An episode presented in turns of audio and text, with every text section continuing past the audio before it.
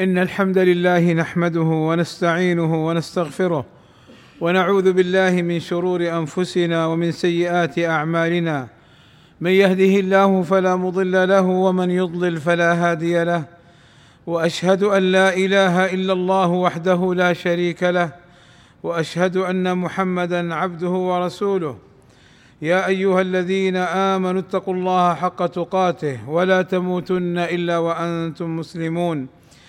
يا أيها الناس اتقوا ربكم الذي خلقكم من نفس واحدة وخلق منها زوجها وبث منهما رجالا كثيرا ونساء واتقوا الله الذي تساءلون به والأرحام إن الله كان عليكم رقيبا إن أصدق الكلام كلام الله وخير الهدى هدى محمد صلى الله عليه وسلم وشر الأمور محدثاتها وكل محدثة بدعة وكل بدعة ضلالة وكل ضلالة في النار. أما بعد فالعلاقة بين الزوجين علاقة مودة ورحمة وهي آية من آيات الله عز وجل.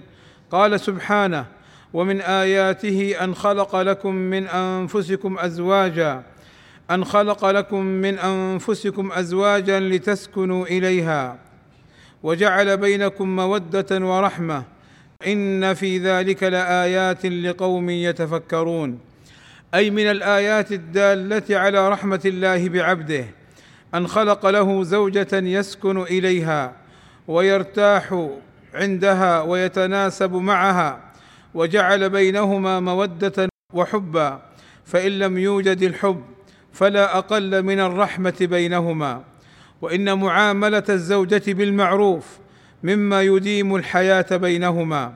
قال أهل العلم في قوله تعالى وعاشروهن بالمعروف أي طيبوا أقوالكم لهن وحسنوا أفعالكم وهيئاتكم بحسب قدرتكم كما تحب ذلك منها فافعل أنت بها مثله كما قال تعالى ولهن مثل الذي عليهن بالمعروف وقال صلى الله عليه وسلم خيركم خيركم لأهله وأنا خيركم لأهلي. وكان صلى الله عليه وسلم من أخلاقه أنه جميل العشرة دائم البشر يداعب أهله ويتلطف بهم ويوسعهم نفقته ويضاحك نساءه. وقد قال الله تعالى لقد كان لكم في رسول الله أسوة حسنة لذا من الخطأ أن يتعالى الرجل على المرأة ويتعامل معها بشدة وقسوة. بل للأسف نسمع بعض الكلمات الدالة على أن هذا الرجل لا يفهم معنى الحياة الزوجية لا من قريب ولا من بعيد. ومع ذلك فلا بد من الاختلاف بين الزوجين ولو وقع. فالمشروع السعي لحل المشاكل والخلاف بأسهل الطرق وعدم اللجوء للمنافرة والمشاقة وإعلان الحرب بينهما. ولو ترفعت الزوجة على زوجها فالمشروع للرجل أن ينصحها ويذكرها بحقه عليها شرعا. ولو لم تستجب فيهجرها بأن لا يجامعها بقدر ما يؤدبها به لا أن يخرج ويترك البيت بالكلية يتركه بالشهر أو الشهرين أو أكثر. ولو لم تستجب فيضربها ضربا يسيرا. غير مبرح أي لا يسقطها على الأرض لا تتأذى به يضربها على مجامع اللحم لا في الوجه ولا في البطن ولا في المواطن التي تتضرر بها المرأة. وأما ضرب المرأة ضربا شديدا تتأذى منه فإنه لا يجوز.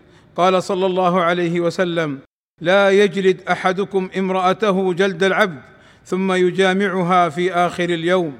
وبعض الناس يظن أن له أن يضرب زوجته وأنه حر في ذلك؟ لا بل هو مسؤول ومحاسب عند الله عز وجل. وهل يرضى الزوج أن تضرب أخته أو بنته أم يغضب؟ فلماذا لا تتعامل مع زوجتك بما تحب أن تعامل به في قريبتك؟ ولو رجعت الزوجة وأطاعت زوجها في جميع ما يريد منها مما أباحه الله له منها فلا سبيل له عليها بعد ذلك وليس له ضربها ولا هجرانها. لذا قال سبحانه وتعالى فإن أطعنكم فلا تبغوا عليهن سبيلا إن الله كان عليا كبيرا. وهذا فيه تهديد للزوج إذا بغى على الزوجة من غير سبب شرعي فإن الله العلي الكبير وليهن وهو منتقم ممن ظلمهن وبغى عليهن. فليحذر الأزواج من ظلم الزوجات. والله أسأل لي ولكم التوفيق والسداد وأن يغفر لنا الذنوب والآثام.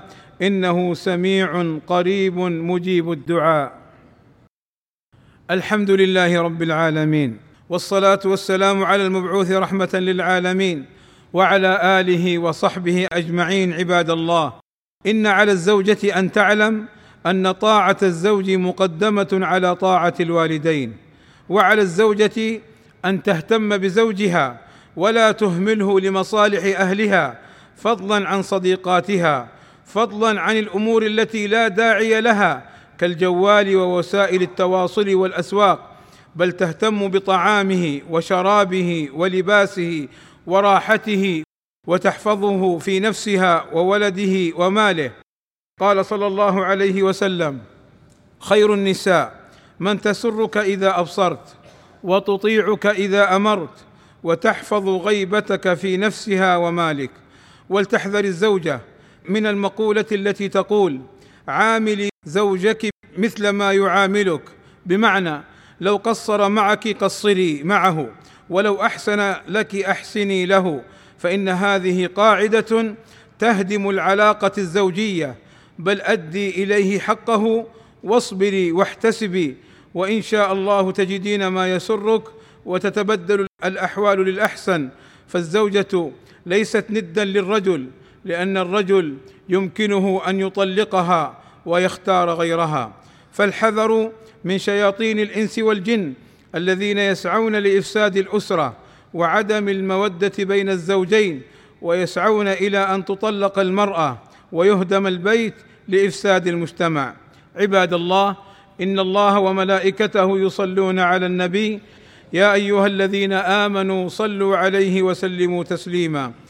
فاللهم صل على محمد وأزواجه وذريته كما صليت على آل إبراهيم. وبارك على محمد وأزواجه وذريته كما باركت على آل إبراهيم إنك حميد مجيد. وارض اللهم عن الخلفاء الراشدين أبي بكر وعمر وعثمان وعلي وعن جميع أصحاب النبي صلى الله عليه وسلم وعنا معهم بمنك وكرمك. اللهم آتنا في الدنيا حسنة وفي الآخرة حسنة وقنا عذاب النار. اللهم اغفر للمسلمين والمسلمات والمؤمنين والمؤمنات. الأحياء منهم والأموات. اللهم وفق ولي أمرنا الملك سلمان ابن عبد العزيز وولي عهده الأمير محمد بن سلمان لما تحبه وترضاه وأصلح بهما البلاد والعباد واحفظهما من كل سوء. اللهم أيدهما بتأييدك ووفقهما بتوفيقك وأعز بهما الإسلام والمسلمين. والصلاة والسلام على المبعوث رحمة للعالمين وعلى آله وصحبه أجمعين.